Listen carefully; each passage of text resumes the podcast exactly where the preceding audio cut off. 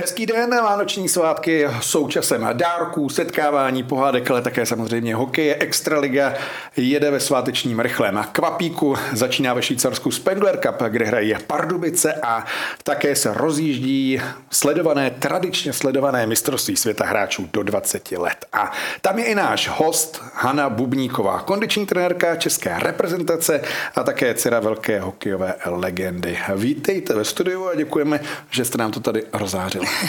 Dobrý den, děkuji za pozvání. Martin Kézer je tady s námi, šéf redaktor Sport.cz, ty nám to taky rozáříš určitě, tak vítej. Já se pokusím, dobrý den, ahoj, a jsem hrozně rád, že Příklad má poprvé v historii dámského hosta. No, obecně hokej má i už ženský element, trenérky se objevují, vnímáte to? Jste za to ráda? Ano, je pravda, že se teď dívám a spoustu lidí mě to i píše, protože moje první setkání s velkým hokejem z reprezentací bylo za pana Miloše Říhy, když jsme byli v Bratislavě 2019. A to si myslím, že bylo takový prvopočátek, kdy lidé zjistili, že chodí i trénovat žena. No a pak už to bylo takový už automatický, že potom mě psali, dívej, tam je další žena. Tak už jsem potom nebyla legendou. Takže taková průkopnice. Myslím si, že ano.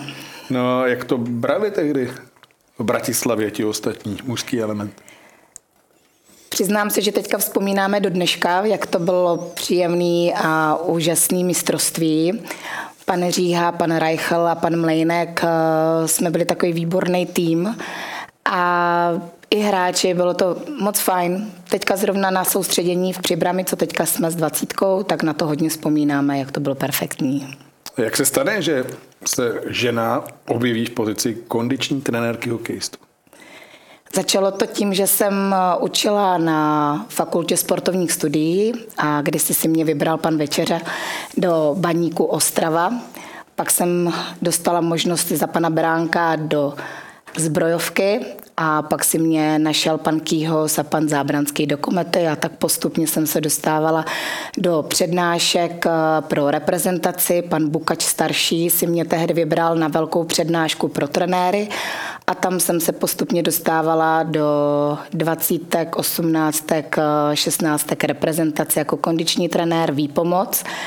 A zároveň jsem přednášela vlastně i pro trenéry a tak postupně jsem se dostala až k Ačku panu Říhovi tehdy.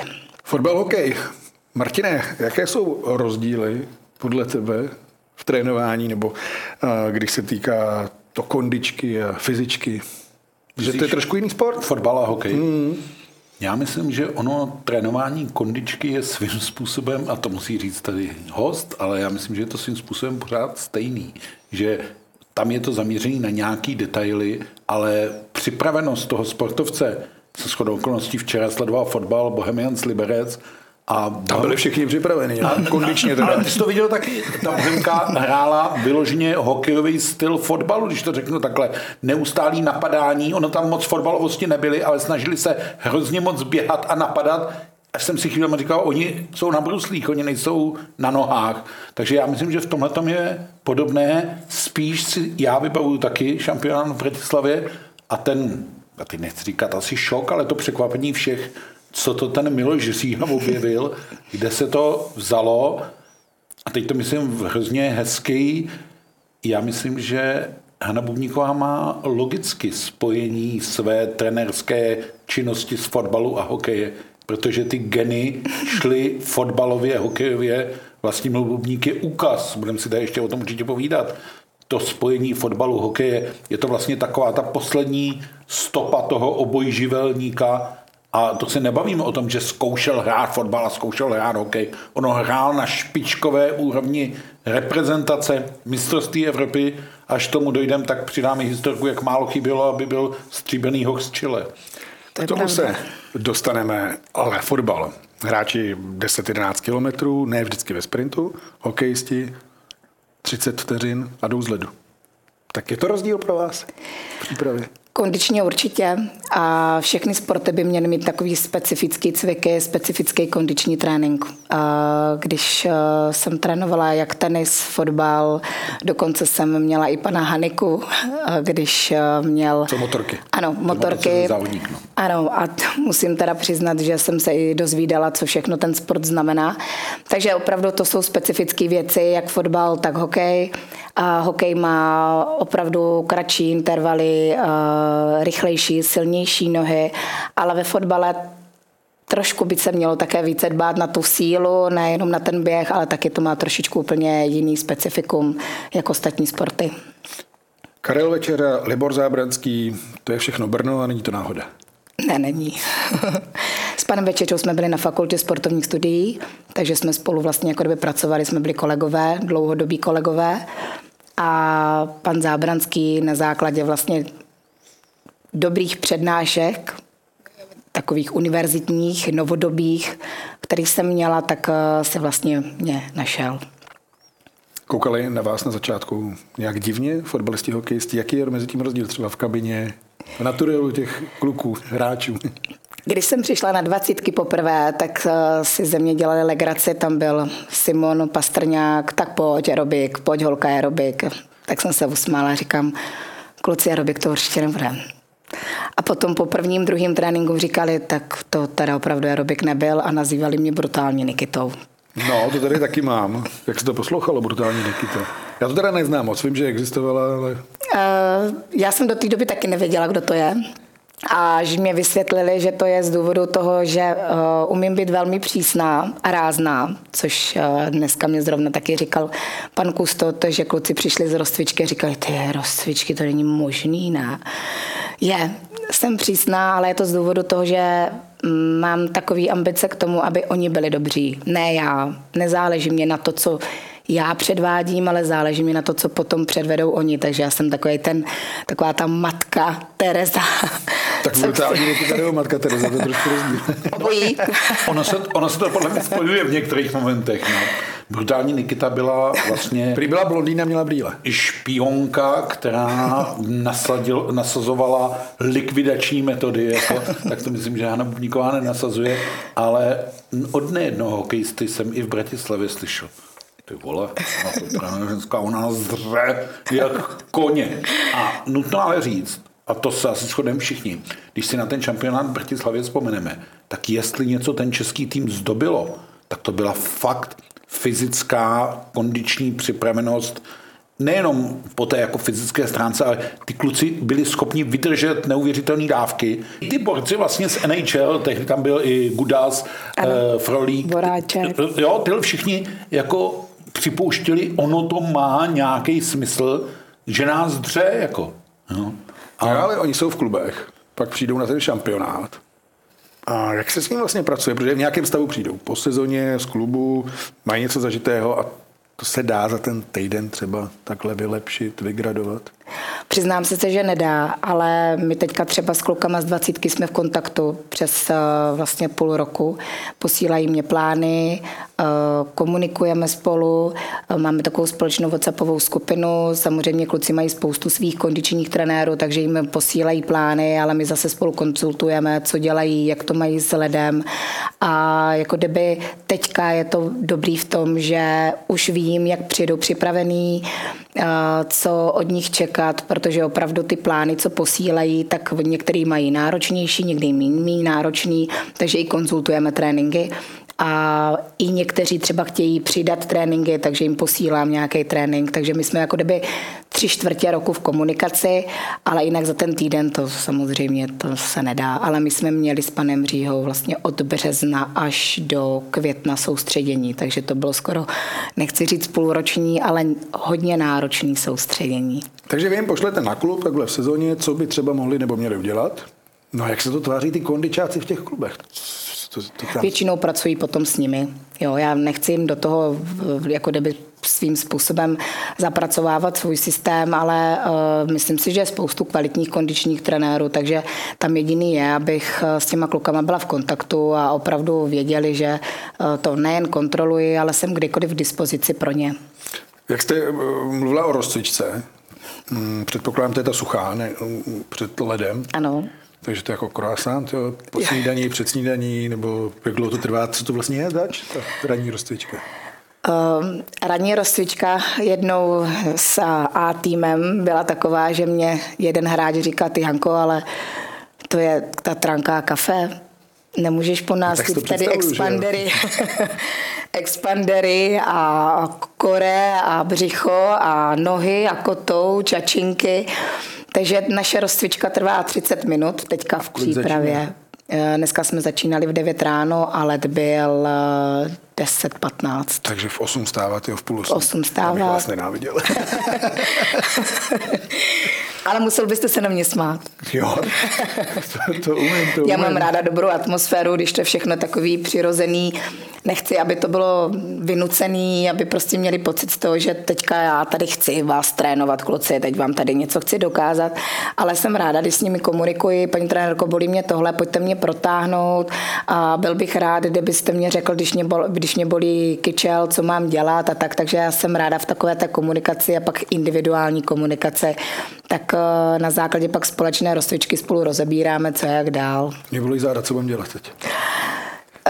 Dobrý je masáž nebo fyzio, anebo můžete jít se mnou na kore. To úplně nemají rádi, když řeknu ten hluboký stabilizační systém a já bych to měla rychlejší, tak vždycky řeknu kore a zrovna včera jsem říkala kluci, tak zapojte to kore. Jo, to kore. Martine, to je zalegrace. Já si pamatuju z doby svého sportování, že jsme měli tu tendenci tyhle ty věci vždycky jako ošidit, odfláknout. A já myslím, že tady ten ženský element má jednu věc, aspoň já to tak vnímám, ono je to, mě by to bylo blbý vás podvíst, jako, jo. Asi bych měl tu tendenci, když mi to teda říká, tak já jako vyhovím vlastně, trošku uplatím tu mužskou ješitnost, jako, tak já ji teda jako předvedu. Jo, no ne, že ji jako předvedu, že to nějakýho chlapa, to jako ošidím. A u tý ženský, že bych jako říkal, no tak já to jako provedu. A já jsem měl i z pozorování v Bratislavě jako pocit, že vás ti hráči velmi rychle začali brát, byť to bylo tak, že pro mnoho jste byla asi jako nový element. U toho týmu nikdy to zvykem nebylo a tak, bavíme se vlastně 4 roky zpátky a za ty 4 roky se to hrozně posunulo. Ten ženský prvek u hokeje. Najednou ženský tým má Karlu McLeodovou trenérku. Němci měli na mistrovství světa kanadskou asistentku, která se evidentně zapojovala prostě do taktiky a coachingu během zápasu. Tohle se hrozně mění, ale v té Bratislavě to bylo skutečně, kde se vzala, tu se vzala, ale myslím si, že nikdo za svý rodiče nemůžeme, to, teď myslím v dobrém i špatném slova smyslu, ale že Hance jí hodně pomáhalo to, že ona o svém hokeji asi bude teda něco vědět, když je Bubníková. Bylo to tak? Protože podle mě si nemohli pamatovat, že o tátu. Určitě ne. Vlastně ho neviděli hrát, že? To ne, naštěstí tam bylo i spoustu hráčů, který mě měli v Brně. Takže oni znali a věděli, co ode mě čekat a já jsem v hokeji opravdu skoro snad 15 let.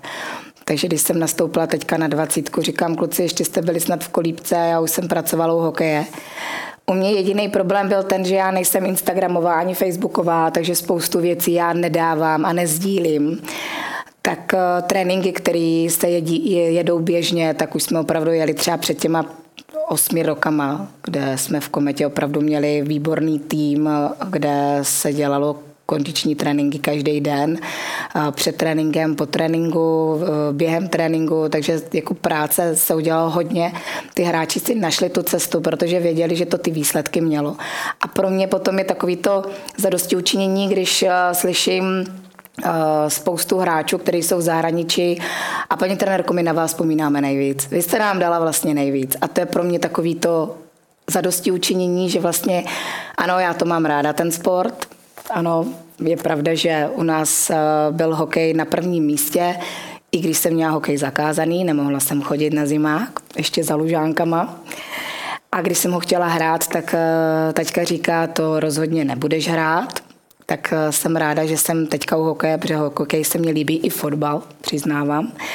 A přiznám i to, že vlastně ta fakulta těch sportovních studií a ta fyziologie zátěže, kterou vlastně přednáším doteď, tak mi taky hodně dala a spoustu jako kdyby věcí, které pochází z té fyziologie, hodně dávám do toho kondiční, do té kondiční přípravy.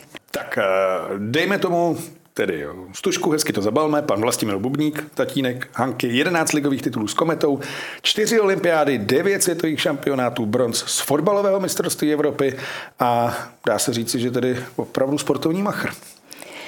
Ano, byl moc skromný.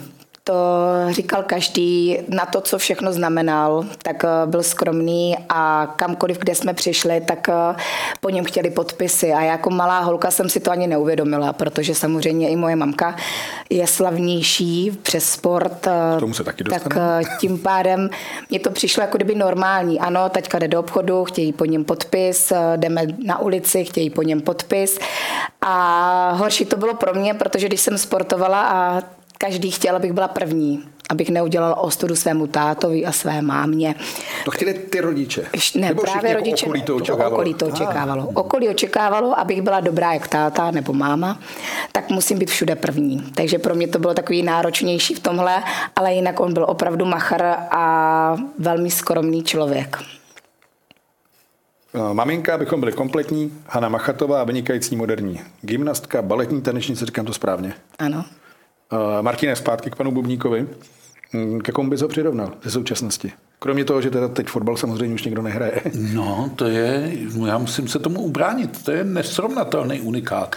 Umíš si představit, že by jako Voráček nastupoval, nevím, za Barcelonu a přitom hrál, to je neproveditelný. Tohle, to je skutečně jako unikát. Ano, 30. 40. léta to bývalo běžné, Zábrodský zkoušel fotbal, hokej, to všechno jako běžné bylo. Drobný tenis, hokej, ale ty 50. a tady se bavíme vlastně už o 60. letech, kdy vlastně Mil Bubník hrál obojí na reprezentační úrovni. To je unikát.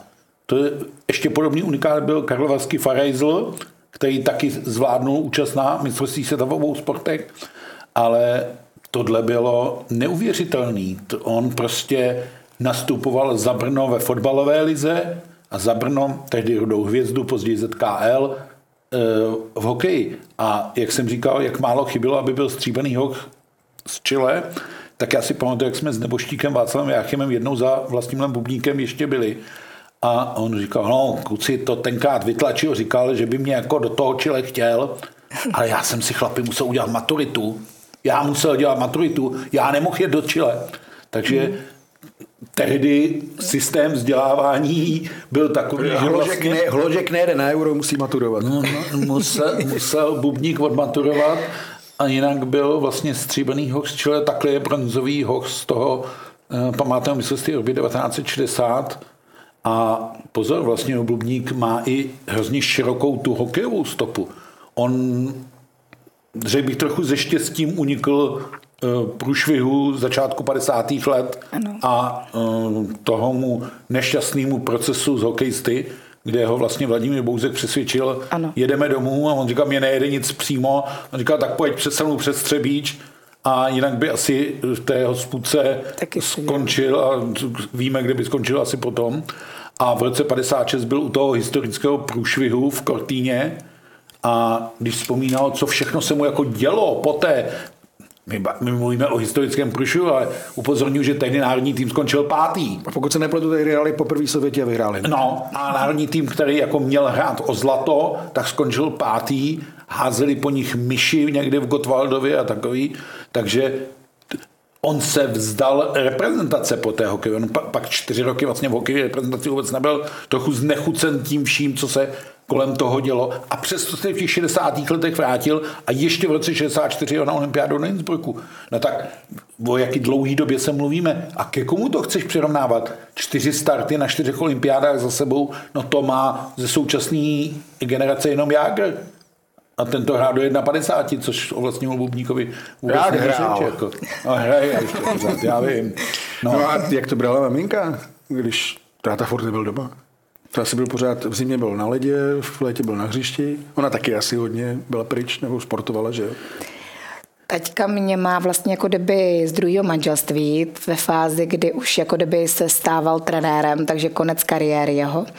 Tak naštěstí to nebylo takový, že býval přes Vánoce pryč a pak zase pryč, ale je pravda, že když jsem se narodila, tak se mě viděla asi tak po půl roce, protože zrovna měl angažmá, myslím, v Jugoslávii tehdejší.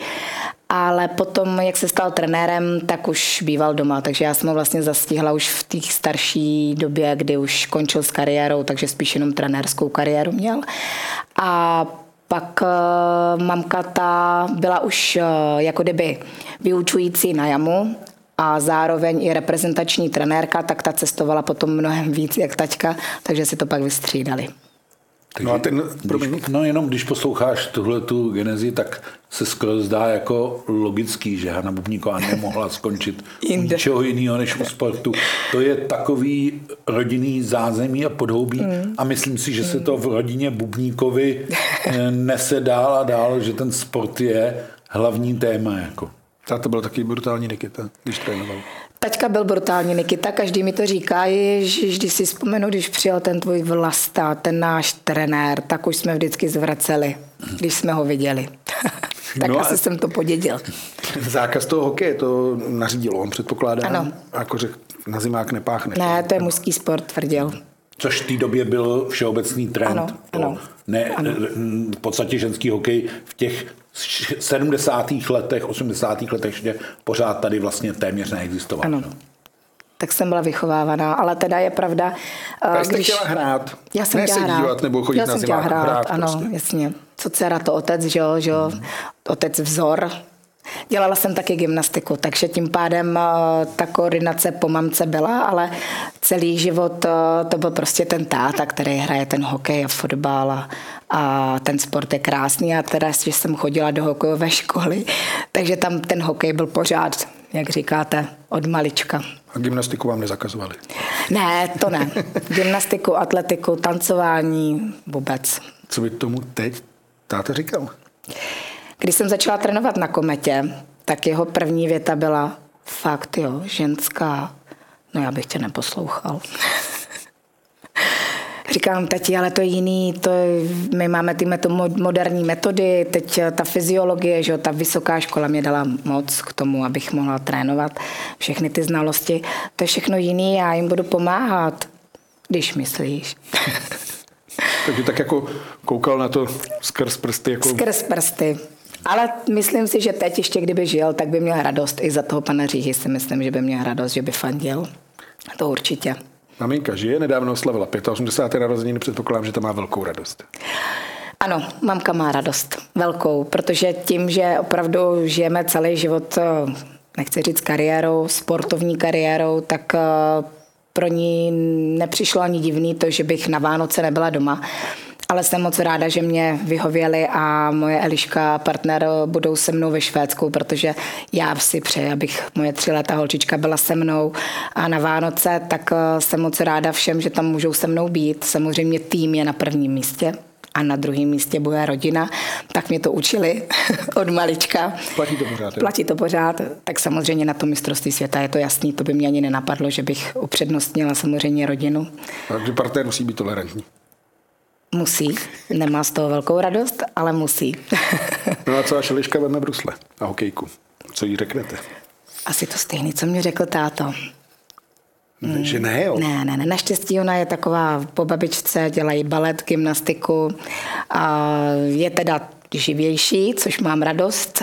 A myslím, každý se mě ptá, přesně si představuju to moje mládí, jak se ptali mých rodičů, co bude dělat za sport, tak se teďka každý ptá mě, co bude dělat za sport. Já věřím tomu, že bude dělat třeba atletiku nebo hrát na klavír. Můj taťka si přál, abych nedělala vrcholový sport, abych se učila, že vždycky tvrdil sláva, polní tráva, tak to si myslím, že budu říkat i Elišce já. No to dopadne trochu stejně jako to.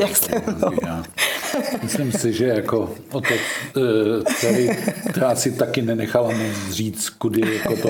A taky byla vlastně z novinářské rodiny a taky spadla do té novinářské branže. Ono je to pro ty děti, pokud v tom prostředí vyrůstají, tak je to vlastně strašně těžký uhlídat a ubránit.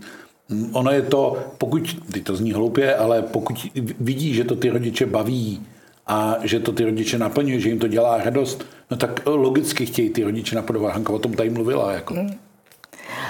Partner hrál taky hokej pod panem Růžičkou na Slávy, tak zase jsem tam ještě teďka chodí zahrát, tak už Eliška říká, táta hraje hokej, hokejku, jdeme na hokej. A takhle to začíná, no. Já jenom, abyste byla připravená na všechno. Vás měli rodiče poměrně pozdě, na tu dobu určitě pozdě. Tatínkovi bylo 46, mamince 39. Ano. Takže jste už asi moc neviděla na ledi tátu. Na ledě jenom Gordyho to nebylo, ne? Nehrál tak dlouho jako Gordyho. Ne. Já myslím, že to bylo maximálně na nějakých exhibicích a pak maximálně v trenérské pozici. Ano. A ještě fotbal tehdy, myslím, nějakou exhibici jsem viděla, takže hodně málo. Sláva polní tráva, jste říkala, takže rozumím tomu správně, že tatínek ale neměl moc rád tu popularitu, nebo jak to bral? Neměl. Nevím, dodnes nevím proč. A oproti tomu mamka zase se snažila, abych chodili společně do společnosti, protože když pozvali veškerý novináři, pozvali na nějaké sportovní akce, tak samozřejmě zvali oba v rámci sportu. Tak nakonec jsme většinou zůstávali sami, mamka a já. Taťka byl rád doma, měl tu svou pohodu. Možná to souviselo s těma všema možnýma aférama, tehdejšíma politickýma, tak to si možná myslím, že byl pravý důvod. Ale potom zase, když ty novináři k nám přišli a komunikovali s námi, tak byl velkorysý, vtipný, pohostinný. Takže spíš byl rád, když ty lidé přišli za ním, než on, že by se ukazoval. On pak říkal, že vlastně sleduje hokej, že se dívá v televizi, pustí si rádio, ale že ho na to na ten stadion moc netáhne. Já si myslím, že si našel vlastně, já už jsem ho poznal vlastně na sklonku života, ale že si našel tu pozici, jako já se nikam moc necpu, já už jsem si to svoje jako odehrál, ale zajímá mě to, rád si o tom budu povídat, ale přijďte za mnou, proto jsme tenkrát i v těch medlánkách byli, že? Mm-hmm. A pak byl velkorysý a dovedl třeba 3 hodiny si povídat.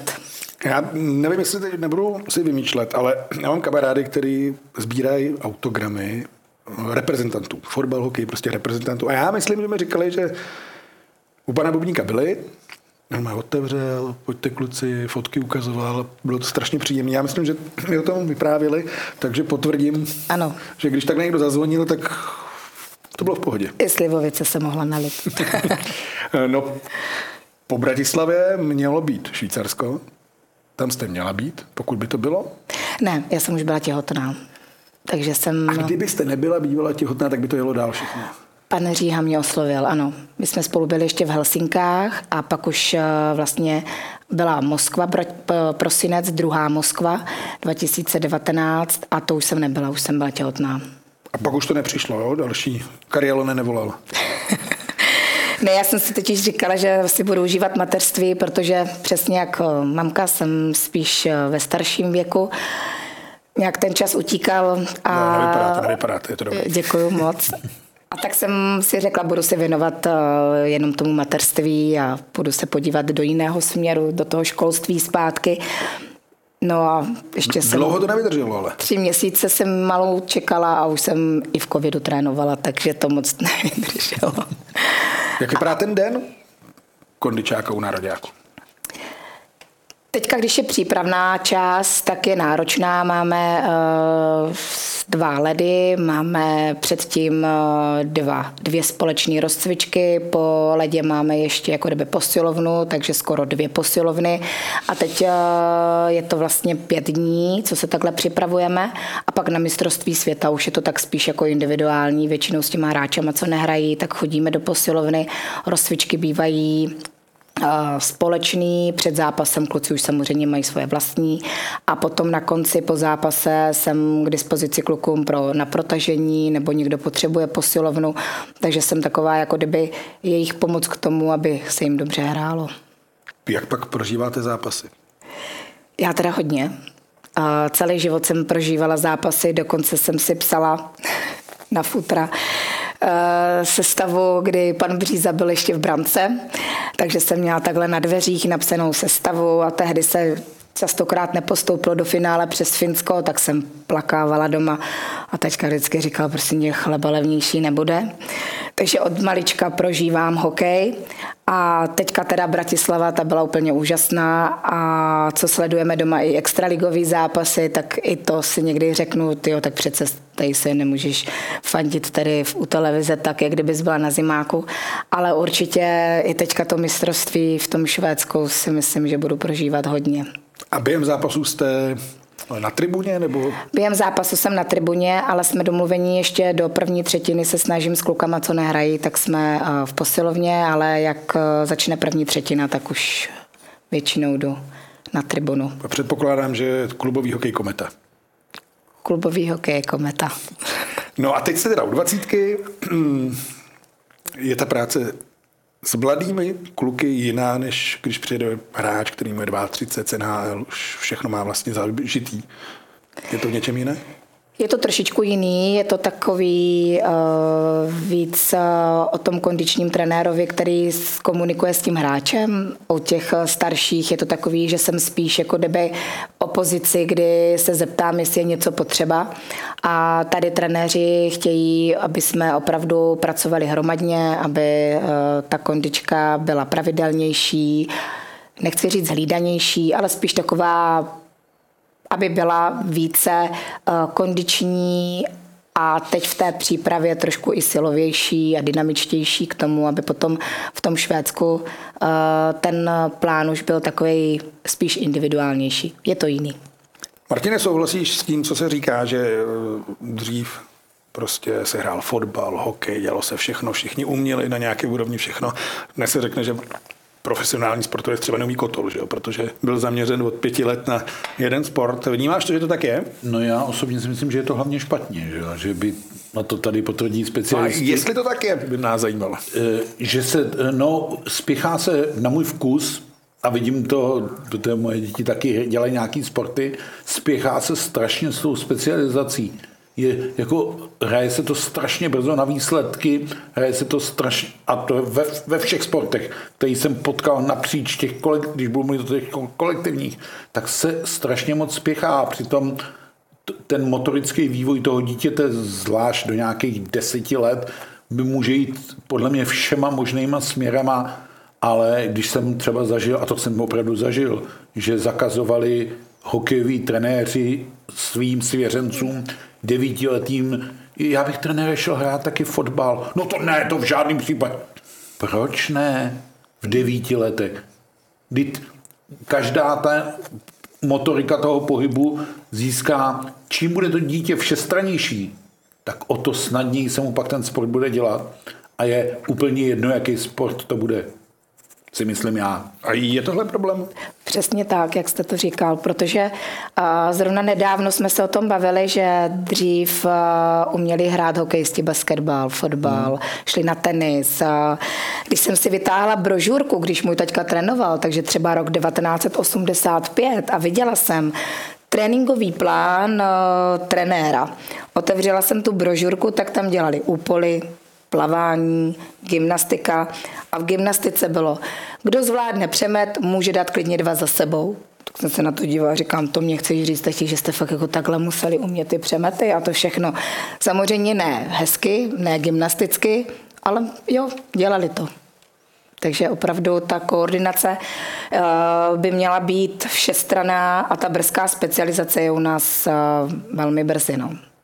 Takže teď třeba, nebudeme říkat konkrétní případy, ale vidíte u těch kluků 18, 19, 20, že mají nedostatky právě z tohohle důvodu? Já se snažím dívat na to, co mají jako šikovného, co umí a ty nedostatky ani nechci vidět, protože v tom nevidím, co se děje, jestli musí být 5krát na zápase, jestli je střídají z juniorky do extraligy. Ono to zatím může být spoustu jiných faktorů, takže Myslím si spíš u těch dětí, že když vidíte tu jednostrannou specializaci, tak jim to potom narušuje tu techniku i u toho hokeje. A když vidíte tu kondičku, kdy oni vlastně nemají tu všestrannost a trenér jim řekne, ale tady sprav tohle, tady udělej tohle, tak jim to trvá delší dobu. A ve chvíli, kdy oni tu koordinaci mají, třeba z té gymnastiky, kterou mohli dělat třeba do svých 7 let, tak ta technika potom nejen bruslení, střelby, čehokoliv, pak jde mnohem rychleji, než tak, která, když tu koordinaci nemají, protože to jim trvá mnohem déle, nemají tam ty svaly vyvinutý natolik, aby ta koordinace byla tak dobrá. Takže ona ta všestrannost není jenom proto, že jsou šikovní, že umí hrát basketbal, ale taky proto, že ta technika, kterou po nich potom budou chtít na tom hokeji, bude pro ně mnohem snazší, jednodušší a lepší, protože ta koordinace pro ně ukáže vlastně tu možnost toho rychlejšího pochopení toho daného systému, toho rychlejšího bruslení, té lepší střelby. Když někomu něco zadáte, kontrolujete potom, zda to udělal, poznáte, jestli se na to vykašlal nebo ne? Ano, zrovna dnes jsme to řešili teďka na soustředění. Říkám, kluci, plány jste mě poslali, to je hezký, děkuju. Doma mi partner říká, myslíš si, že to cvičí? A já, no určitě, proto mě to posílají. Ty jsi naivní někdy, že? Říkám, ano jsem, ale já to poznám. Takže opravdu to poznám. Poznám cokoliv, poznám to, jestli opravdu mají tu sílu, kterou mě napíší, jestli opravdu mají tu dynamiku, jestli mají tu koordinaci, ano, poznám. Takže v kolika procentech to dodržou? 100%. Já je přece nemůžu. Já je nemůžu zhodit. Samozřejmě, že všichni dělají všechno to, co mě pošlou. No, tak to je pak krásná práce, ale... Já jim věřím. No a teď... Ano, ještě já tomu dám jednu věc. Ono to vždycky, ta pravda vyjde najevo a jak se říká, že platí ukázaná u karet a platí, co leží na stole, tak tady u hokeje myslím, že platí, co je vidět na ledě a myslím si, že i ten kondiční trenér dobře vidí, který hráč ve třetí třetině odchází, šlape vodu z nějakého důvodu, kde vlastně nestačí a řeší to nějak jinak. Spousta faulů třeba vyplývá z toho, že ten hráč už nestačí, že už tam prostě nedojede, že už tam nedobruslí, že se tam nedostane to tělo, no tak tam natáhne tu hokejku a je z toho ten faul. A myslím si, že to jsou věci, které vlastně se svým způsobem dají ošidit v ten daný okamžik, ale dlouhodobě to vlastně neošidíš. No a jaká je tedy pak spolupráce s tím head coachem, s tím hlavním trenérem? My se bavíme, všechno řešíme. Řešíme jak rozcvičky, řešíme jak dlouho, řešíme jaký trénink. Včera pan Reichl byl se mnou se podívat i na posilovnu. Pak ostatní trenéři se jdou taky pana Augusta dívat, pan Trnka, všichni se chodí dívat na to, jak opravdu se trénuje. A tehdy i s panem Říhou jsme všechno komunikovali. I pan Říha se chodil dívat právě do posilovny. Řeším to, že dneska mají třeba zápas, tak, nebo hrají ukázkový zápas, tak máme úplně jinou rozcvičku, jinou posilovnu, hodně řešíme. Řeším i to, jestli je to před ledem, po ledě, jestli je to 2 dny před zápasem. A musím přiznat, že já jako kdyby jsem ráda, že můžu takhle to řešit, protože většinou se chodím dívat i na tréninky a většinou to tak sedí. To, jak vypadají koordinačně na suché, tak vypadají koordinačně na ledě. Takže přijde takhle trenér a řekne, Haničko, tady jsme udělali 2 fauly u videa, je to tím, že se prostě na to vykašlali, nebo... Ne, to ne. To takhle zas... jakože až do detailu u herní věci. Ne, to zas ne, jenom třeba se dělají statistiky, kdy opravdu se tam ukazuje, když jde někdo do těla, kdo má větší sílu, jak vypadají u soubojích a tak. A když se dělal fakt to soustředění od toho března do toho května, tak vlastně jeden tam měl za úkol ty statistiky dělat a opravdu věděli, že ta síla se zvětšovala i u těch soubojích, takže to jsem potom ráda, když takhle vlastně komunikujeme, podívej se, tady ta síla se ti zlepšila, ty tréninky nejsou na zmar, vidíme to i na ledě, takže takhle komunikujeme, že fakt se řeší, jo. Podívej se, v té posilovně opravdu má dobrou dynamiku a teďka potřebujeme, aby trošku víc zabral, tady mu dej ještě víc něco navíc, takže tam je to individuální řešení, ale takhle úplně hokejově, to si myslím, že bych jim do toho vůbec nemohla mluvit. Měla jste vždycky dobrý vztah s tím trenérem, nebo si vás vždycky on vybral, takže to bylo jako jasně daný? Nebo byl nějaký trenér, který řekl, ať to tam udělá, jestli něco věnujeme hokeji, jestli tam něco dělá? Většinou tady ta reprezentace se známe. Pan Reichl mi volal, protože jsme se znali vlastně z Ačka, s panem Augustou jsme byli v Jihlavě, jsme spolu trénovali a s panem Trnkou jsme byli ve 20, takže se známe a většinou si vás ten trenér jako kdyby vybere. Nemůžu říct, že jsem měla s někým problém, vlastně skoro za těch snad 15 let s nikým, protože většinou se snažím s těma trenérama vyjít.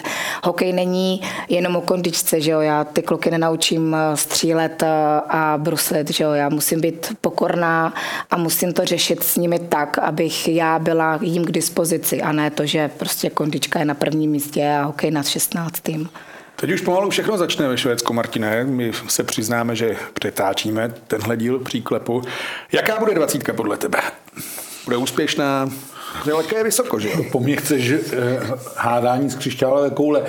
Bude to mít hrozně těžký. Bude to mít daleko těžší než ta loňská 20, byť tam má 6 stejných hráčů, ale ta loňská 20 vlastně velmi příjemně překvapila. Na druhou stranu, tahleta, a už jsme to tady jako naznačovali, ví, jak na to chce navázat. Patrik Augusta to rovnou přiznával, že chce jít vlastně v tom systému, který nastolil Radim Rulík. Všichni ty trenéři, kteří tady byli zmíněni, jsou vlastně velmi podobného ražení, vyznávají podobnou hokejovou filozofii. Ono u té 20 je to někdy složitý, protože ti hrozně záleží. Tam seš limitován věkem, to znamená, ty hráči jsou v tuhle chvíli v nějaký dispozici, v nějaký formě. Vypadá to, že by nemusela mít problém na postu golmana, kde nejenom Hrabal jako předpokládaná jednička, ale i ti další dva golmani vypadají velmi dobře. Trošku se obávám, jak bude vypadat obrana, kde jako to bude hodně stát na Tomáši Hamarovi jako nejzkušenějším hráči. No a pak je téměř jako klíčový, jestli bude k dispozici Hříkulich. To tady v tuhle chvíli všichni, nikdo z nás není schopen říct, byť v to všichni doufáme, ale to tlačítko vlastně mačkají v Buffalu, protože pokud by Buffalo vzalo Kukulicha nahoru, tak je vlastně jeho start na mistrovství světa vyloučen.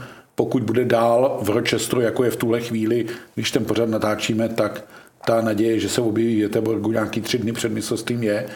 Ale já bych to nechtěl stavět na jednotlivcích, protože ten úspěch, případný úspěch té 20 je postavený na tom, jestli bude hrát jako tým. A jestli bude hrát jako tým, a zrovna Kulich je teda přesně typ hráče, který umí dát sebe, to své ego k dispozici tomu týmu, stejně tak ty další předpokládaný opory typu Šalého, kterýho Hanka zná dobře ještě z Brna, Šapovaliva a tak dále. Bude to mít ta 20, abych to shrnul, bude to mít ta 20 těžší než ta loňská, ale není vůbec vyloučeno, že když to chytne ty hráče ve správné formě, v správném laufu, povede se hned ten úvodní zápas ze Slováky, který je moc důležitý pro takový jako psychicko sebevědomé naladění, tak pak se to všechno bude rozhodovat až v lednových dnech. Říkal jsi týmovost, soudržnost, jsou dobrá parta. Já věřím, že ano, jsou. Ale to určitě poznáte, ne? Když už jste takhle u týmu, jestli už to funguje, jestli tam jsou ty automatizmy, mechanismy. Takže určitě někdy jste měla pocit, hele, tohle nefunguje. A naopak někdy je, wow, to je dobrá parta. Je to tak? Určitě. Já musím přiznat, že celý realizační tým, co tam teďka je, tak tam je opravdu sranda, dělají se různý šprýmy, takže je to tam příjemný, je to tam taková příjemná atmosféra. Samozřejmě, že to dělají trenéři, dělá to fakt realizační tým, dělají to kluci.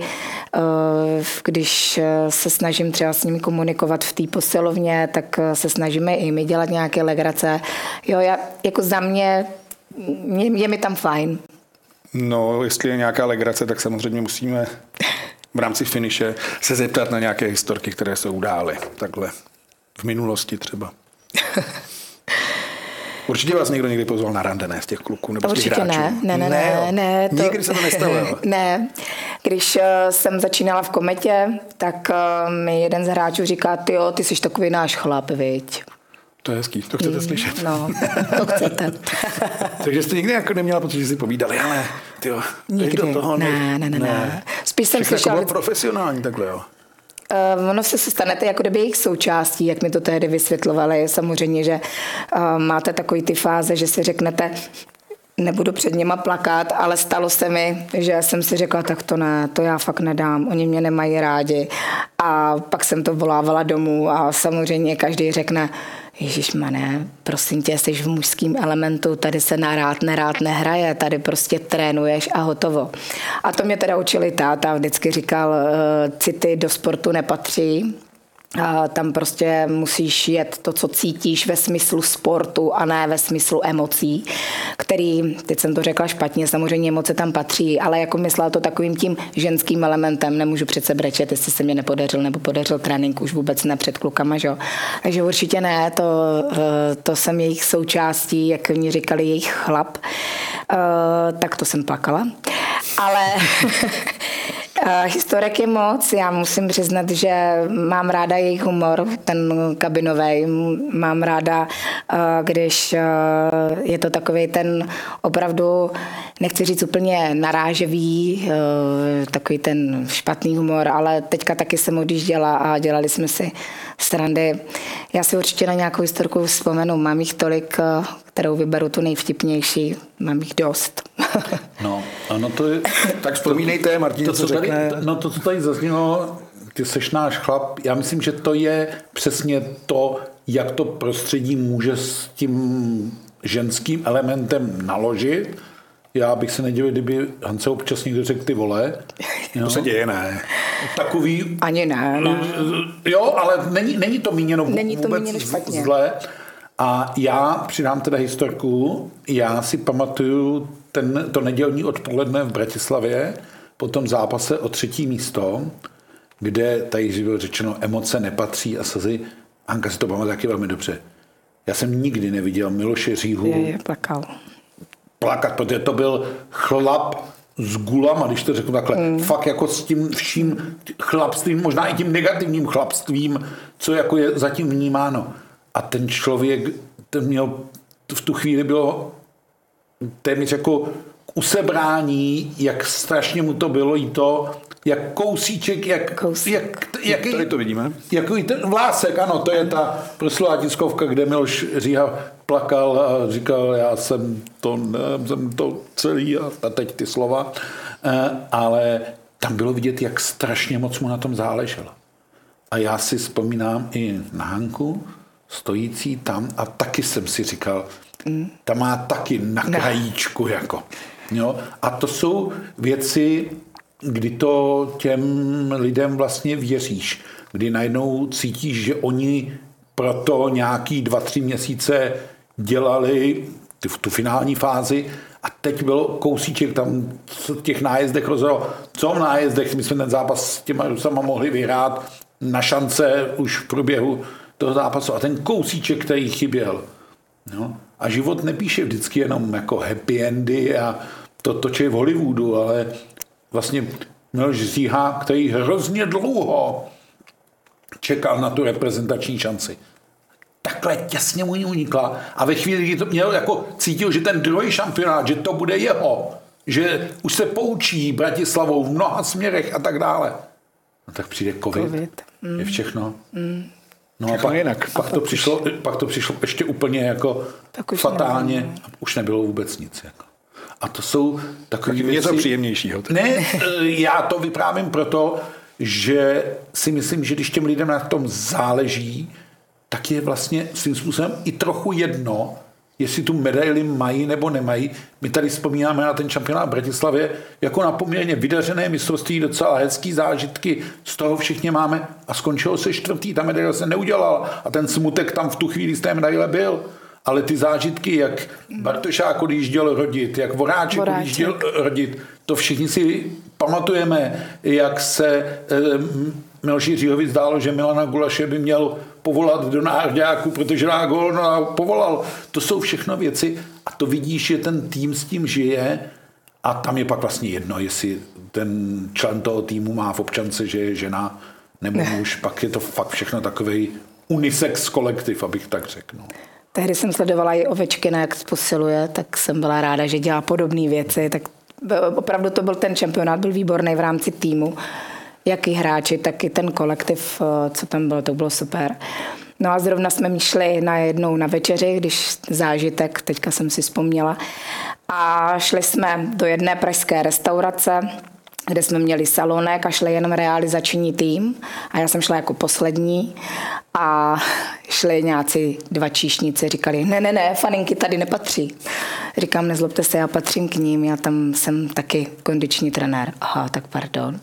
Takže častokrát se stalo, že si mysleli, že jsem faninka, která běží za trenérama, takže jsem musela vysvětlovat, že opravdu patřím k ním. A to se tehdy ptali i pana Říhy, jako proč si vybral ženu jako kondiční trenérku.